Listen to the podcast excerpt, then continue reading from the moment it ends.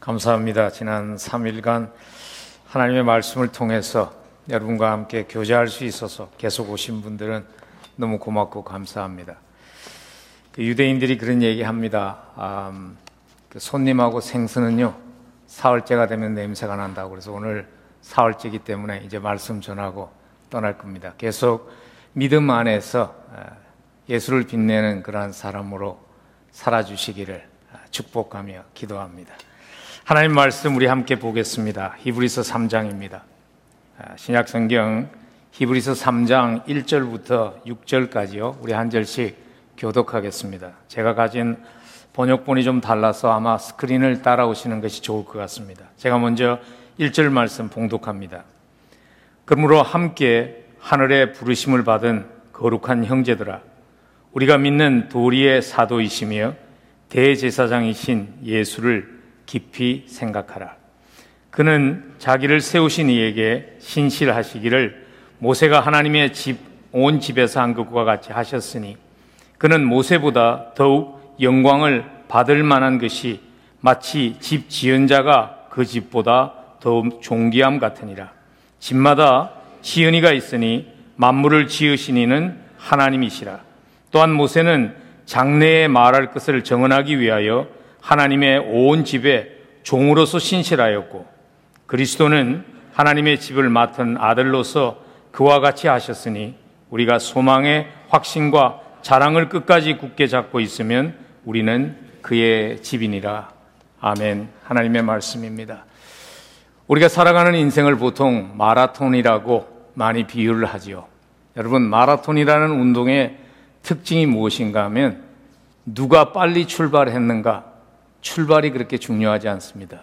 어떻게 마치는가가 중요한 운동이 마라톤이죠.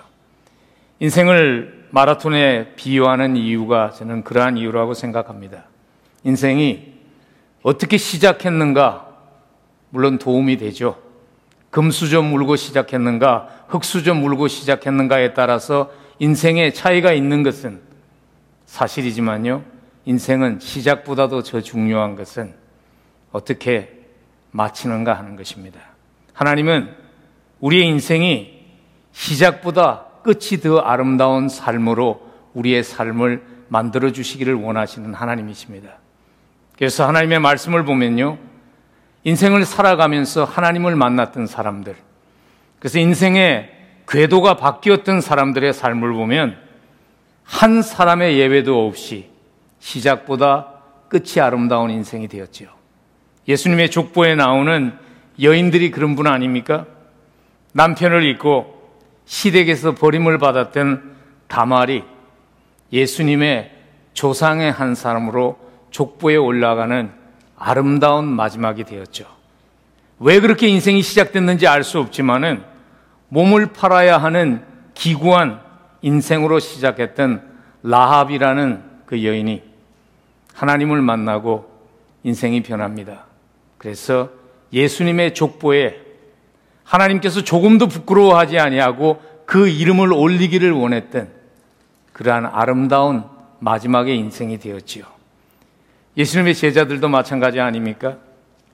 예수를 만나지 못했다면, 예수님을 통해서 하나님을 만나지 못했다면 생선만 잡다가 생선 비린내로 삶을 마쳐야 할 인생이 복음을 위해서 땅 끝까지 가는 아름다운 마침이 되었죠. 또 마태 같은 사람을 보면요. 세상에서 손가락질 받던 세리였잖아요. tax collector였는데 하나님을 만나고 그 인생이 아름답게 되었죠. 그래서 복음서의 첫 번째인 마태복음을 기록하는 그러한 아름다운 인생이 되지 않았습니까? 우리 모두에게도 그런 바람이 있지 않나요? 이왕 한 번 사는 인생, 삶을 마치면서 그렇게 살 걸 끌끌하며 후회하는 인생이 아니라 하나님 은혜로 하나님의 은혜로 잘 마쳤습니다. 하나님의 은혜로 시작보다 끝이 아름다운 인생이 되었습니다. 고백할 수 있는 그러한 인생이 되기를 우리 모두가 원하지 않나요? 그래서 저는 오늘 히브리서 3장 1절부터 6절 말씀을 통해서 어떻게 살면 시작보다 끝이 더 아름다운 삶을 살 수 있을까 하는 질문에 대한 답을 찾아보려고 그럽니다. 여러분 아시지만 히브리스는요, 믿음으로 좋은 출발을 했지만 믿음으로 사는 것이 힘들었어요. 유대인들 가운데 예수 그리스도를 구주로 영접하고 그리스도인이 되어서 믿음의 좋은 출발을 했지만은 그리스도인으로 산다는 것이 너무 많은 핍박이 있었어요. 직장도 잃어버리고 사업체 손님도 끊어지고 정치적으로도 네로라는 로마의 왕 때문에 핍박을 당하니까 유대인 친구들이 다시 유혹의 손길을 한 것이죠. 그거 관두고 그 신앙 포기하고 다시 유대교로 돌아와라. 좋은 마침을, 아름다운 마침을 포기하게 하는 유혹 앞에 서 있던 사람들에게 쓰진 말씀이 히브리서입니다. 그래서 우리에게도 참 적용이 되는 그런 말씀인 이유가 우리가 살고 있는 상황이 점점 그런 상황이 되기 때문 아닐까요? 영원한 영광보다는 잠시의 평안을 선택하라는 목소리가 점점 커지고 있는 시대. 저는 코빗을 지나가면서 참 안타까운 것이 뭐냐면요. 그동안 아름다운 마침을 위해서 잘 달려가던 사람들이 잠시의 편안함이라는 것에 길들여져서 삶의 궤도가 엉뚱한 쪽으로 돌아서고 있다는 것이 그런 성도들을 바라볼 때 얼마나 안타까운지 모릅니다. 요즘 세상이 계속 그런 목소리가 크죠? 꼭 그렇게 살아야 돼? 꼭 그렇게 믿어야 돼? 그냥 흘러가는 대로 살아. 그래서 우리에게 히브리스의 목소리가, 메시지가 우리에게 필요합니다. 히브리스는요, 쉽지 않지만, 유혹이 많지만, 인생은 결국에 가서 마지막입니다. 그래서 처음보다 마지막이 아름다운 인생이 되기 위해서는 이것을 기억하십시오. 말씀하십니다. 여러분, 인생이 불공평한 이유가 뭔지 알아요?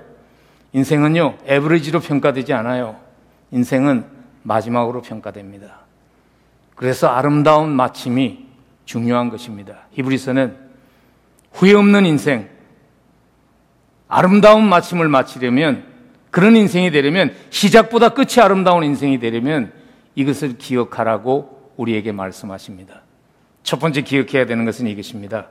우리는 하나님의 부르심을 받은 소명받은 자라는 것을 잊지 말아야 합니다. 우리는 목적 없이 있으나 마나 그만한 그러한 인생으로 그냥 던져진 존재가 아니라 하나님의 목적이 있어서 우리를 선택하시고 십자가에서 생명 주시며 우리를 하나님을 대리하는 사람으로 소명자로 우리를 부르셨다는 것이죠. 그래서 오늘 1절 말씀을 보시면 그리스도인인 된 우리를 이렇게 지칭합니다. 부르심을 받은 거룩한 형제들이라고. 1절 말씀 보면 그러므로 함께 하늘의 부르심을 받은 거룩한 형제들아, 거룩한 자매들아. 헤븐리 콜링을 받은 하늘나라의 소명을 받은 소중한 존재라는 목적 있는 인생으로 부름을 받았다는 것을 잊어버리지 말라는 것이죠. 그러면서 오늘 예수님도 소명받은 자로 이 땅에 오셨습니다 하는 그것을 우리에게 말하는 이유는 무엇인가 하면요.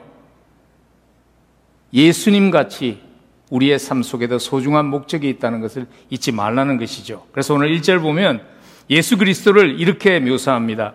우리의 믿음의 도리의 사도이신 예수를 깊이 생각하라고 얘기합니다. 여러분, 예수 그리스도를 사도라고 부르고 있는 성경 구절은요, 히브리서 3장 1절밖에 없어요. 유일합니다. 예수 그리스도가 사도라고 보냄을 받은 자라는 것이죠. 예수가 보냄을 받고 이 땅에 오듯이 우리도 보냄을 받고 이 땅에 온 소중한 목적 있는 인생이라는 것을 기억하라는 것입니다. 여러분 가치를 어떻게 인식하는가에 따라서 삶이 삶의 태도가 결정되게 되죠. 뭐 예를 들자면 이런 거 아닙니까? 할아버지 때부터 물려왔던 집에 그냥 먼지 묻은 별로 잘생기지도 못한 도가, 도자기가 하나 있어요. 그래서 그냥 구석에 맨날 세워놨는데 하루는 궁금해서 감정을 해봤더니 그게 이조백자래요. 그러면 태도가 변하겠죠. 가치를 알면 태도가 변할 수밖에 없습니다. 그리고 가치를 알면요. 그 가치를 지키기 위해서 희생할 수 있게 되는 것입니다. 그래서 이브리스 기자는 예수 그리스도가 생명을 기꺼이 기쁨으로 내어줄 수 있었던 이유가 무엇인가 하면 예수님은 자기의 소명의 가치를 알았기 때문이라고 히브리서 12장 2절에서 말씀합니다. 제가 히브리서 12장 2절 읽어드립니다. 믿음의 주요 또 온전하게 하신 이인 예수를 바라보자. 그는 그 앞에 있는 기쁨을 위하여 십자가를 참으사 부끄러움을 개의치 아니하시더니 하나님 보좌 우편에 앉으셨느니라. 예수님은요, 그 앞에 있는 기쁨이라는 그 소명의 가치를 알았습니다. 그래서 생명 주시기를 기꺼이 하실 수 있었다는 것이죠. 근데 예수님이 그렇게 소중하게 여겼던 그 앞에 있는 기쁨이라는 게 과연 뭘까요? 학자들마다 여러 가지 의견이 있는데 다 합당한 것 같아요. 어떤 학자는 하나님 아버지와 다시 연합하는 기쁨. 아마 그 기쁨도 의미가 있을 것입니다. 하늘 보좌에 다시 영광스럽게 앉으시는 기쁨. 아마 그것도 이유가 되셨을 것입니다. 그러나 더 소중한 이유가 있었죠. 그 이유는 뭐냐면 여러분과 저입니다.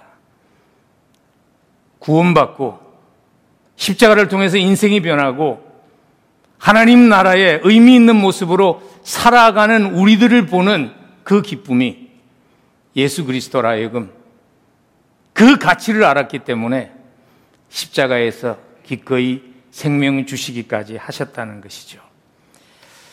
여러분, 우리에게 주어진 소명이 우리가 그냥 이 땅에 우연히 던져진 목적 없는 인생이 아니라 우리는 하나님의 나라에서 우리에게 맡겨진 한 부분을 감당하기 위한 소명자로 부름받았다는 그 소명의식.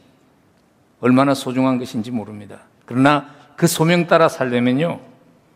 그 소명을 감당하려면 우리 속에 있는 잘못된 소명에 대한 선입관이 좀 변하는 것이 필요합니다. 우리가 소명이라는 단어를 들으면 굉장히 이렇게 네거티브한 그러한 인상이 있죠. 왜냐하면 우리가 이때까지 읽었던 소명받은 모든 사람들의 얘기를 보면 너무 고생하고 너무 수고하고 너무 희생한 얘기들을 많이 읽었죠. 그러한 특별한 부름도 있습니다. 그렇지만 소명이라는 것은요. 하나님께서 우리를 불러가지고 하기 싫은 일 시키는 게 소명이 아닙니다. 소명이라는 것은 하나님이 우리를 불러가지고 정말 잘 할 수 없는 일을 하게 하는 것이 소명이 아닙니다. 소명은 맞춤형이에요. 하나님 우리를 만드셨어요. 누구보다 우리를 잘 알아요. 그래서 하나님은 가장 적당한 일을 맡기시는 거예요. 저는 원래 예수 믿는 집안에서 태어나지 않았습니다. 20대 초반까지 예수 그리스도를 모르고 살았습니다. 20대에 미국에 와서 뭐 좋게 말하면 유학생이고 정직하게 말하면 고학생이고 그 시절을 지나가면서 예수 그리스도를 만났습니다. 예수를 만나고 내가 목사가 되리라고는 한 번도 생각해 본 적이 없습니다. 목사가 되고 돌아보았더니요. 하나님께서 많은 것을 준비하셨습니다. 제가 어릴 때 정치인의 꿈이 있었습니다. 그래서 웅변 클래스를 받으면서 그런 상도 타기도 하고요. 하나님께서 그런 준비를 그냥 아무 데나 던져놓는 하나님이 아니세요. 하나님의 마음을 이해할 수 있으면 소명이 두려움으로 아니라 두려움이 아니라 영광으로 다가오게 됩니다. 설렘으로 기대감으로 다가오게 됩니다. 소명을 주시는 하나님의 마음을 가장 잘 묘사한 성경 구절이 있다면 아마 예레미야서 29장 10절이 아닐까 하는 생각을 해요. 제가 한번 읽어 드릴게요. 여호와의 말씀이니라 너희를 향한 나의 생각을 내가 아나니 평안이요 재앙이 아니니라 너희에게 미래와 희망을 주는 것이니라. 소명사를 따라 살아갈 때 삶이 오히려 의미를 찾게 되고요. 그리고 다른 데서 찾을 수 없는 기쁨을 누리게 됩니다. 그 하나님의 마음을 깨닫고 소명 따라 살아가는 결정을 했던 한 사람이 있습니다. 그의 이름이 리치스턴스라는 사람인데 굉장히 불행한 가정에서 태어났어요. 아버지가 알코올릭이었습니다. 아버지가 집에 돌아오면 항상 부부 싸움이 나서 어린아이가 너무나 두려웠기에 그가 기억하는 어린 시절이라는 것은 아버지가 들어와서 싸움이 붙으면 그냥 담요를 덮어쓰고 그 노이즈를 싸우는 소리를 막기 위해 두려움 속에서 살던 그러한 어린 시절의 기억이 있는 사람이었어요. 그래서 그가 10살 때 이런 생각을 했대요. 아, 우리 부모는 의지할 수 있는 대상이 아니다. 내 인생은 내가 책임져야 된다 하는 생각을 하고 열심히 공부했다고 그래요. 그래서 아이빌리그 스쿨이죠. 코넬 대학에 전액 장학금으로 들어갑니다. 여러분 오해하지 마세요. 애를 공부를 잘 시키기 위해서 부부가 싸워야 된다고 지금 말하는 거 아닙니다. 너무나 두려운 가운데 코넬에 들어갔고요. 코넬에서 열심히 공부했어요. 그리고 나서 유펜 Wharton School의 business school에서 MBA를 받고 30살 때 세계적인 아, 게임 장난감 회사죠. 파크 브라슬드스의 CEO로 갑니다. 그리고 너무 잘 그 일을 감당해서 11년 만에 11년 아, 후에 최고급 주방 용기를 만드는 kitchenware를 만드는 Lenox China and Crystal의 CEO로 가게 돼서 탄탄한 성공 대로를 걷죠. 높은 연봉 받고 최고급 주택에 살고 사랑스러운 아내와 자녀와 행복하게 사는데도 그 마음 한 구석에 채울 수 없는 그 무엇으로도 채워지지 않는 허전함이 있었어요. empty feeling이 있었어요. 그리고 항상 그의 갈등이 뭐였냐면 가난할 때 아내와 결혼하면서 이것 한 가지 부탁했어요. 여보, 우리 세상에 굶주리는 아이들이 너무 많은데 사치스러운 그릇들, 도자기 같은 그 크리스탈 식기 우리는 사지 맙시다. 그렇게 약속하고 결혼을 했는데 자기가 하는 일이 뭐냐면 그런 거 만드는 회사에 지금 회장이 된 거예요. 그래서 항상 생각한 게, 아, 빨리 이거 때리치고 조기 은퇴해야 되겠다. 그런 생각을 아내와 나누고 있는데 한 번 친구가 그렇게 얘기했답니다. 자네 지금 조기 은퇴 생각한다며? 근데 네 아내가 그렇게 얘기하던데 조기 은퇴하고 우리 당신 아내는 함께 우리 성교지에 나가면 좋겠다고 얘기한다고. 그래서 리치가 피식 웃었어요. 왜냐하면 내가 할 줄 아는 게 뭐가 있어? 견적 내고 예산 작성하고 경영하는 것밖에 모르는데 이런 거를 써먹을 수 있는 하나님의 사역이 있을까? 그래서 웃었다는 거죠. 근데요, 하나님에게 있었습니다. 월드 비전에서 리치스턴에게 연락이 왔어요. 1988년도에.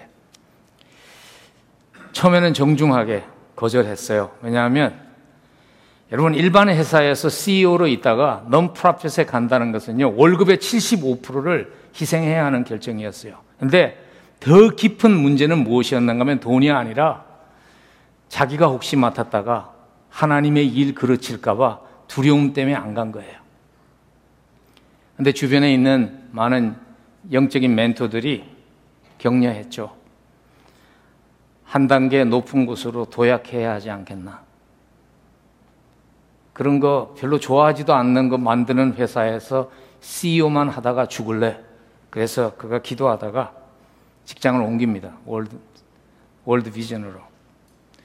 한 몇 년이 지나고 나서요. 사람들이 물었어요. 친구들이. 리치스턴이 이제 리처스턴이죠. 리처스턴에게 씨에게 이제 요즘 어때? 그렇게 물으니까 그의 답이 이것이었어요. 이제야 내가 갈 길을 정확하게 찾은 것 같아. 나는 매일 아침 출근할 때마다 숨막힌 멋진 풍경 앞에 마치 내가 서 있으며 그곳을 향해서 가는 것 같은 그러한 경험으로 매일 살아가. 그렇게 답을 했다는 거예요. 리처스턴 씨가 월드 비전을 맡고 나서요. 3억 5천만 달러 규모의 예산의 월드, 월드 비전이 8억 7백만 달러의 규모로 성장합니다. 리처스턴 씨가 자주 인용했던 성경 구절이 뭔지 아세요? 제가 여러분들에게 이미 나눴던 예레미야서 29장 11절입니다. 여호와의 말씀이니라. 너희를 향한 나의 생각을 내가 아나니 평안이요 재앙이 아니라 너희에게 미래와 희망을 주는 것이라. 좀 세월이 지나고 나서 누가 물어봤대요. 예전에 살던 삶과 비교하니까 어때? 그렇게 물어보니까 리처스턴 씨가 이렇게 답했답니다. 글쎄 말이야, 어쩌자고 23년을 그렇게 허비하고 살았는지 모르겠어. 이렇게 답했답니다. 우리 주변에 보면요. 이런 말 하는 사람들 많습니다. 지금 알고 있는 것, 내가 예전에 알았다면 이렇게 살지 않았을걸. 지나온 세월, 후회하면서 사는 사람들 얼마나 많은지 모릅니다. 여러분, 소명 따라 사는 삶, 물론 지불해야 되는 대가가 있습니다. 그렇지만 돌아오는 기쁨과 만족은 훨씬 더 큽니다. 여러분, 꼭 기억하십시오. 소명이라는 것은요, 부름받는다는 것은 목회자나 선교사들만 부름받는 게 아니에요. 구원받은 모든 사람은 하나님의 주신 소명이 있습니다. 우리에게 사랑받는 성경 구절이죠. 우리 한번 함께 봉독하면 좋겠는데요. 에베소서 2장 8절부터 10절까지 한번 띄워주시죠. 스크린에. 예, 우리 함께 한 목소리로 읽겠습니다. 너희는 그 은혜에 의하여 믿음으로 말미암아 구원을 받았으니 이것은 너희에게서 난 것이 아니요 하나님의 선물이라. 행위에서 난 것이 아니니 이는 누구든지 자랑하지 못하게 함이라. 우리는 그가 만드신 바라.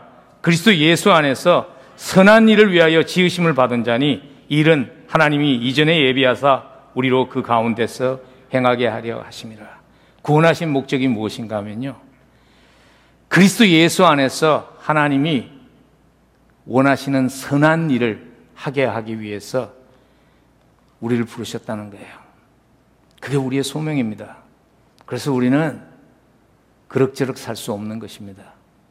근데 참 감사한 것은 히브리스가 우리에게 우리가 받은 소명인 그 선한 일이 무엇인지를 구체적으로 설명해 줍니다. 1절 말씀 다시 한번 보십시오. 그러므로 함께 하늘의 부르심을 받은 거룩한 형제들아 우리가 믿는 도리의 사도이시며 대제사장이신 예수를 생각하라. 먼저 예수를 기억할 때 그가 사도였다는 것, 그가 부름을 받았듯이 우리도 소명받은 자라는 것이 얼마나 영광인가를 기억하라고 말씀하신 후에 또다시 기억해야 될 예수의 모습이 무엇인가 하면 대제사장이신 예수를 생각하라는 거예요. 여러분, 제사장이라는 단어가 라틴어로 폰티플렉스입니다. 폰티플렉스의 의미가 뭐냐면 다리 놓는 자예요. 예수님이 다리 놓는 대장으로 오셨다는 거예요.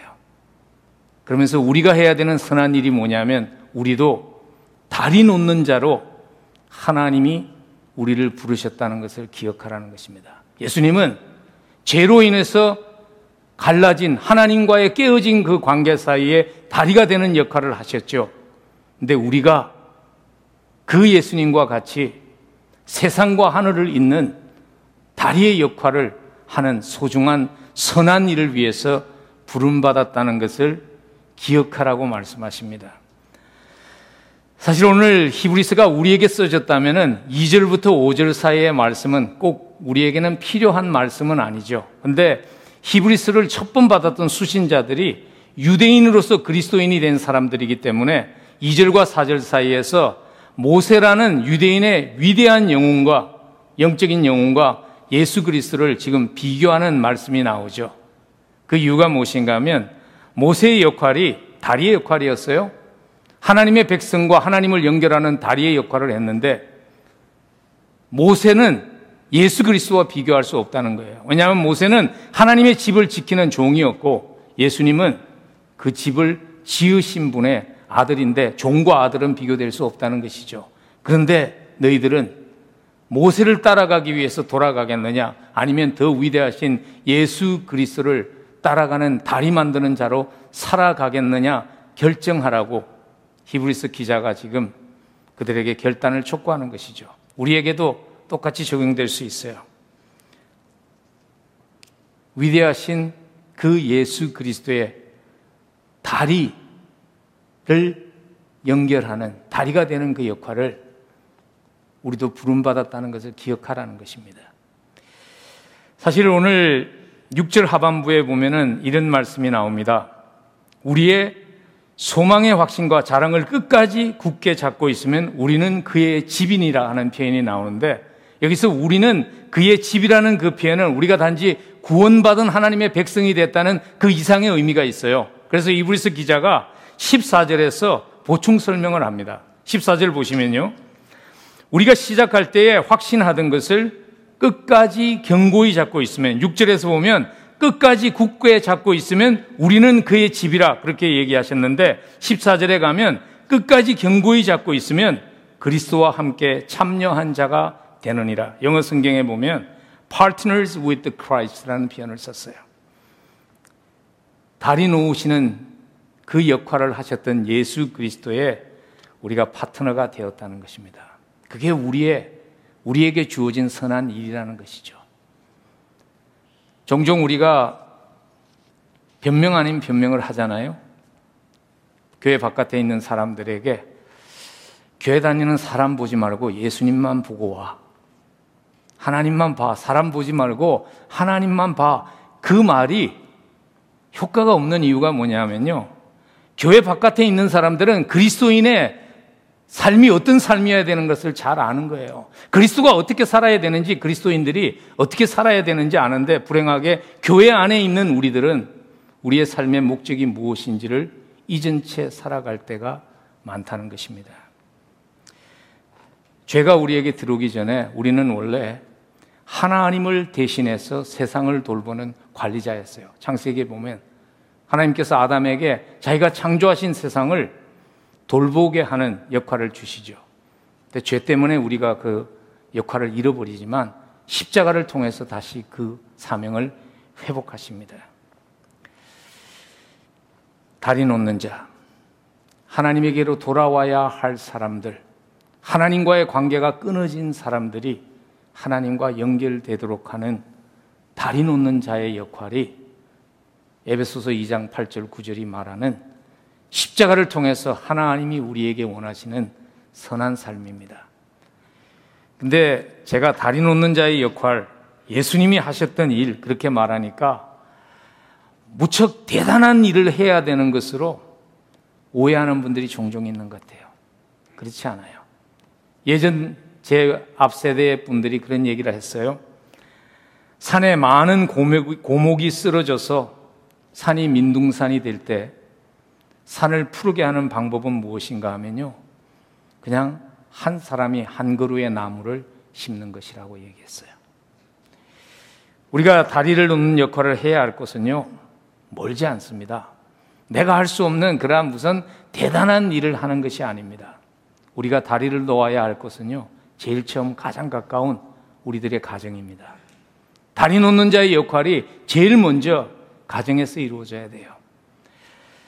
제가 사실 아주 최근에 하나님의 대리인으로서 내가 가정에 보내어졌다는 것을 새삼 깨닫게 됐어요. 제가 지금 섬기고 있는 교회에서 31년째 지금 목회를 하니까요. 제가 얼마나 결혼 주례를 많이 했겠어요. 저희 교회 뭐 50대들이 다 예전에 20대 때 제가 주례해서 결혼한 부부들이 얼마나 많은지 몰라요. 제가 미안한 게 가끔 와가지고 목사님 예전에 주례하신 거 기억나시지 않는데 기억이 안 나요. 근데 최근에 제가 이걸 깨닫게 된 이유가 뭐냐면 우리 아들 둘이 결혼을 했어요.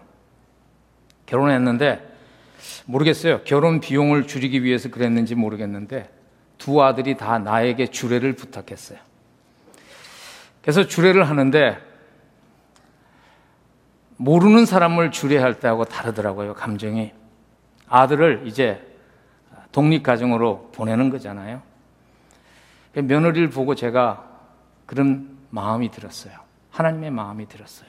아, 하나님의 마음이 이것이구나. 십자가에서 생명 줄이만큼 사랑하는 자식을 누구에게 넘겨주면서 내 소중한 아들이야.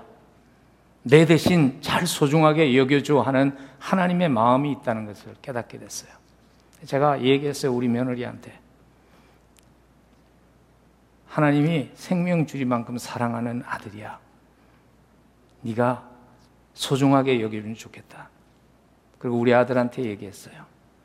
네가 지금 아내로 맞이하는 이 여인은 하나님이 십자가에서 생명 주실 만큼 소중히 여기는 하나님의 딸이야. 근데 지금 너에게 하나님이 부모가 결혼할 때 손을 넘겨주잖아요. 너에게 그거 넘겨주는 거야. 그러니까 하나님을 대신해서 소중히 사랑하고 여겨줘. 제가 그 부탁을 했어요. 여러분, 결혼이 나는 사건이 바로 이런 것입니다. 가정을 함께 이루어 나간다는 것이 이런 것입니다. 하나님의 딸인 아내를 소중히 여겨주고 하나님의 딸답게 살 수 있도록 격려해주고 세워주라고 남편을 가정의 다리 짓는 자로 보낸 것입니다. 그리고 아내도 마찬가지입니다. 하나님의 아들인 남편을 사랑하고 소중히 여겨주고 하나님의 아들답게 살 수 있도록 도와주라고 돕는 배필로 에제르로 하나님이 여러분들을 세우신 것입니다. 다리 놓는 그 일이 가정뿐만 아니죠. 여러분의 직장에서도 다리 놓는 자로 살아가야 합니다. 제가 아직도 참 부끄럽기도 하고 가슴 아픈 한 경험은요. 한 젊은이를 제가 전도하라고 여러 번 만났어요. 그리고 예수 그리스도를 전하고 하나님에 대해서 전했는데 돌아온 답이 이거예요. 우리 사장이 믿는 하나님이라면 no thanks.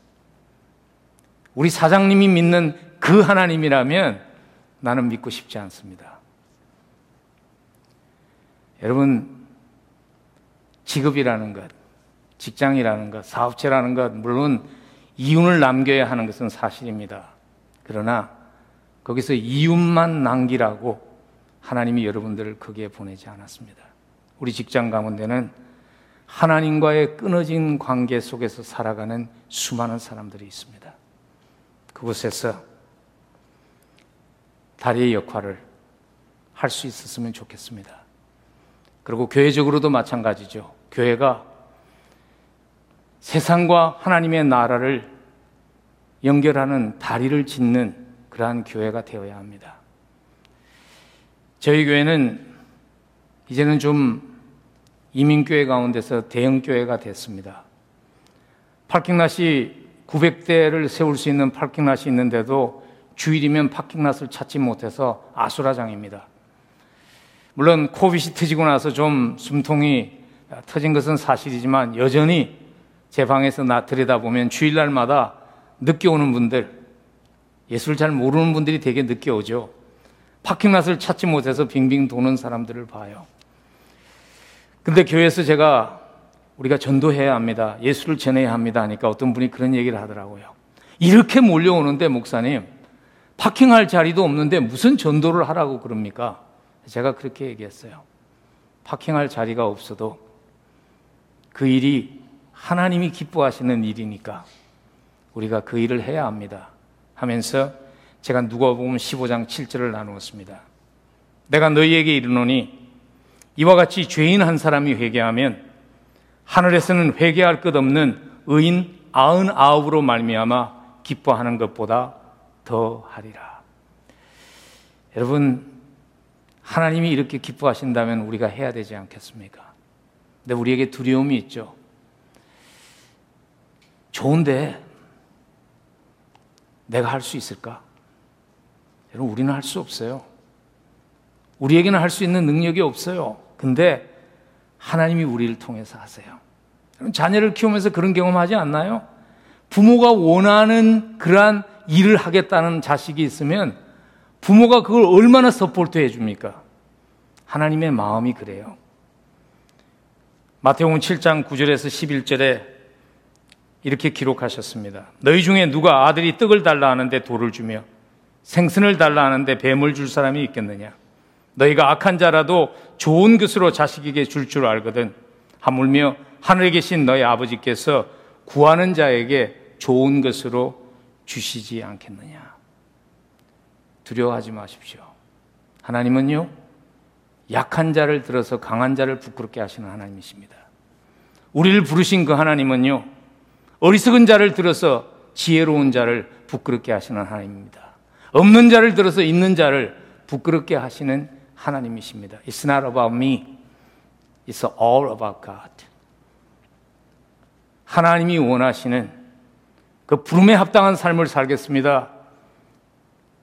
고백하면 하나님이 일하십니다. 제가 산 정인 아닙니까?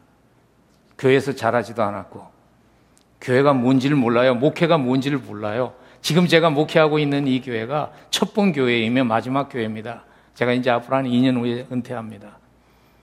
하나님이 하셨어요. 저는 교회를 어떻게 운영하는지, 당회를 어떻게 운영하는지 그런 거 알지 못해요. 재직회 때도 내가 물어봐요. 교인들한테 재청이 먼저입니까? 동의가 먼저입니까? 뭐 제가 그런 걸 보고 자란 게 없잖아요.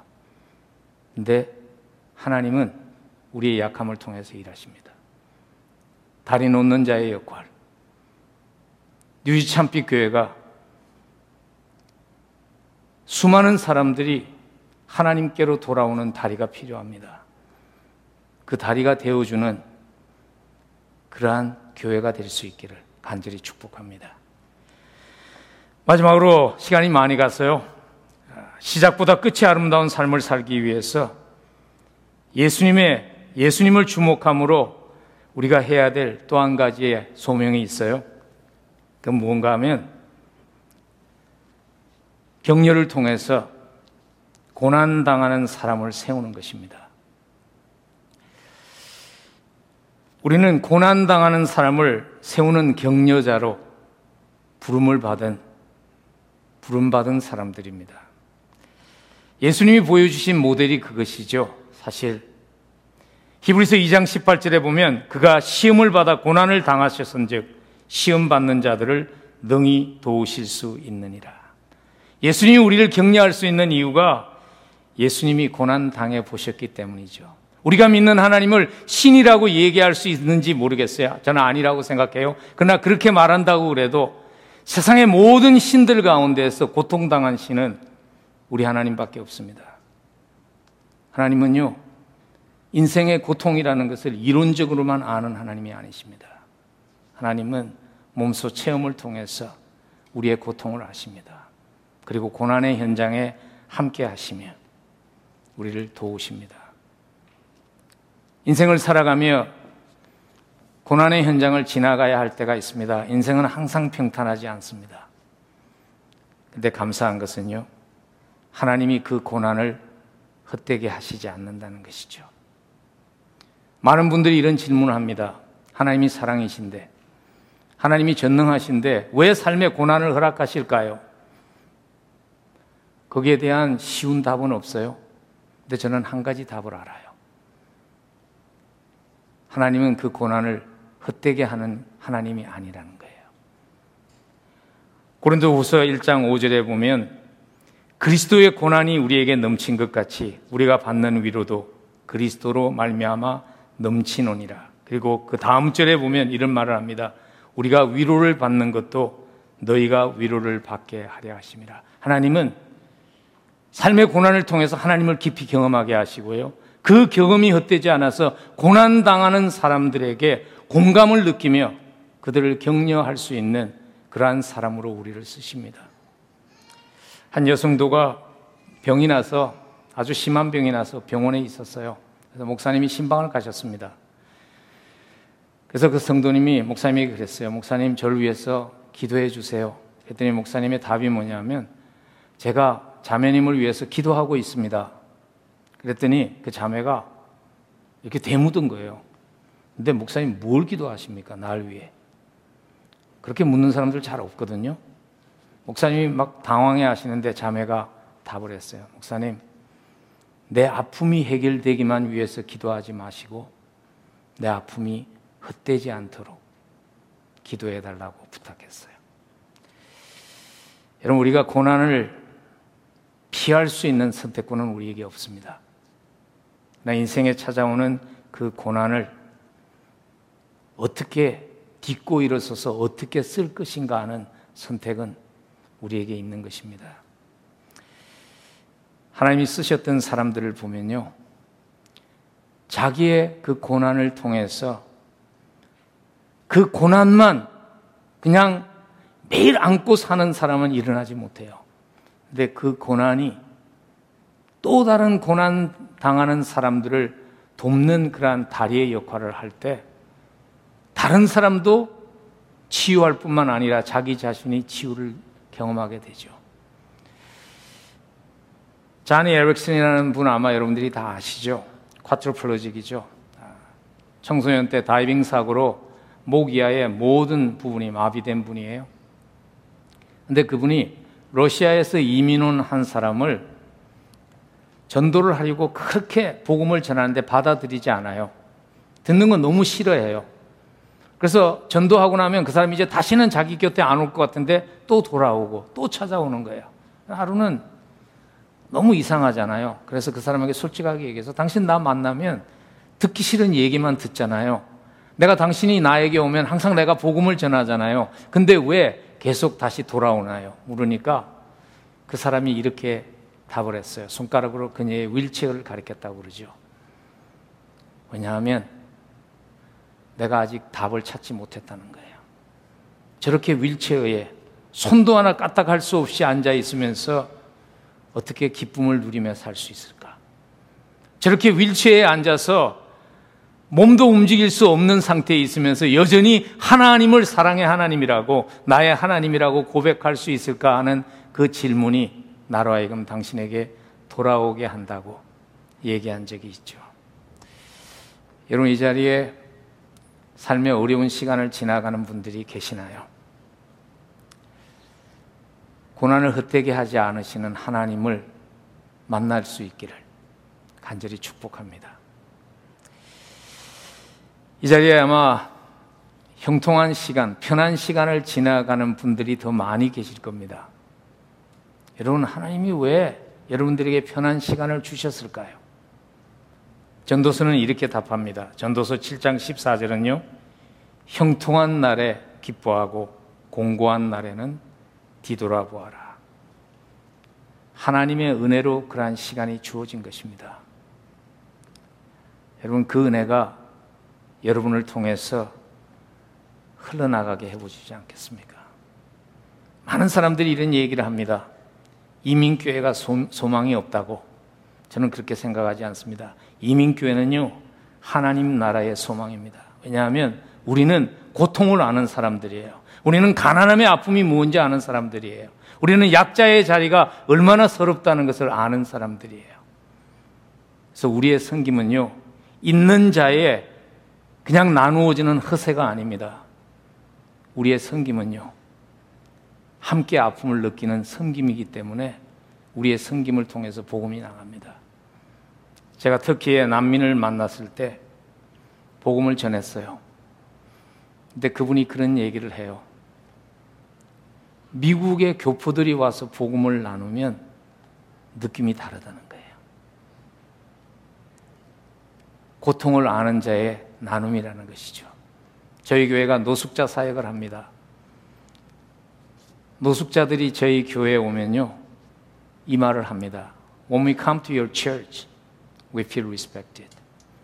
우리는 당신의 교회에 오면 존중받음을 느낍니다. 우리는 당신들의 교회에 오면 사랑받음을 느낍니다. 왠지 아세요? 우리가 그들의 자리에 있어 봤어요. 우리가 이민 일세로 이 땅에 와서 눈물 젖은 빵을 먹어봤어요. 그래서 그들을 섬길 때 우리의 아픔이 복음과 함께 그들을 치유하기 때문입니다. 여러분, 우리가 살아가는 그 모습이 얼마나 많은 임팩을 줄 수 있는 위치라는 것. 부름받은 자리에 내가 있다는 것. 내가 달이라는 것. 하나님께로 돌아오게 하는 많은 사람들의 달이라는 것. 나의 고통이 헛되지 않아서 하나님을 만나게 하는 고통이 될 수 있다는 것. 기억하고 살며 아름다운 마침이 되기를 축복합니다. 말씀을 마무리 짓습니다. 우리를 불러준 분이 있다는 것은요, 그분 앞에 결산할 시간이 있다는 것을 또한 의미하는 것입니다. 결산이라는 단어가 조금 무거운 단어죠. 사실. 근데 결산의 순간이 있다는 누군가 하나님 앞에 서서 내 인생을 결산해야 되는 나를 불러주신 분에 대한 결산의 시간이 있다는 거룩한 부담이 현재라는 시간을 다른 모습으로 살아갈 수 있게 하는 축복이 됩니다. 홀스를 키우는 분이 그런 말을 한 것을 제가 읽었습니다. 말은요, 홀스는 아무것도 싫지 않은 맨몸일 때 가장 빠르게 달리지 않는데요. 홀스는요, 적당한 짐이 지워졌을 때 홀스는 더 빨리 달린답니다. 저는 우리의 인생도 그렇다고 생각합니다. 십자가에서 생명 주시기까지 사랑해 주신 그 사랑의 빚진 자가 우리 아닙니까? 그저 받은 은혜에 대한 거룩한 책임감과 부담이 우리로 하여금 시작보다 끝이 아름다운 인생 되게 하는 동기부여가 되기를. 주님 앞에 섰을 때 주님이 미소 지으시는 그 앞에 설 수 있으면 좋겠어요. 종종 그런 질문을 하면 좋겠어요. 내가 주님 앞에 섰을 때 나를 바라보는 주님의 표정은 어떤 표정일까? 내가 십자가에서 생명 주었는데 너는 그렇게밖에 못 살았니 하는 실망하신 표정일까? 저는 하나님이 분노하리라고는 생각지 않아요. 왜냐하면 부족해도 자식이니까요. 그러나 부모의 실망한 표정일까? 아니면 나는 네가 I'm so proud of you. 그렇게 살아줘서 너무나 고맙다. 히브리스 기자가 말했듯이 나는 너의 하나님이 된 것이 너무나 자랑스러웠다 하는 하나님의 칭찬 듣는 시작보다 끝이 아름다운 인생을 사는 여러분들이 되시기를 주의 이름으로 간절히 축복합니다.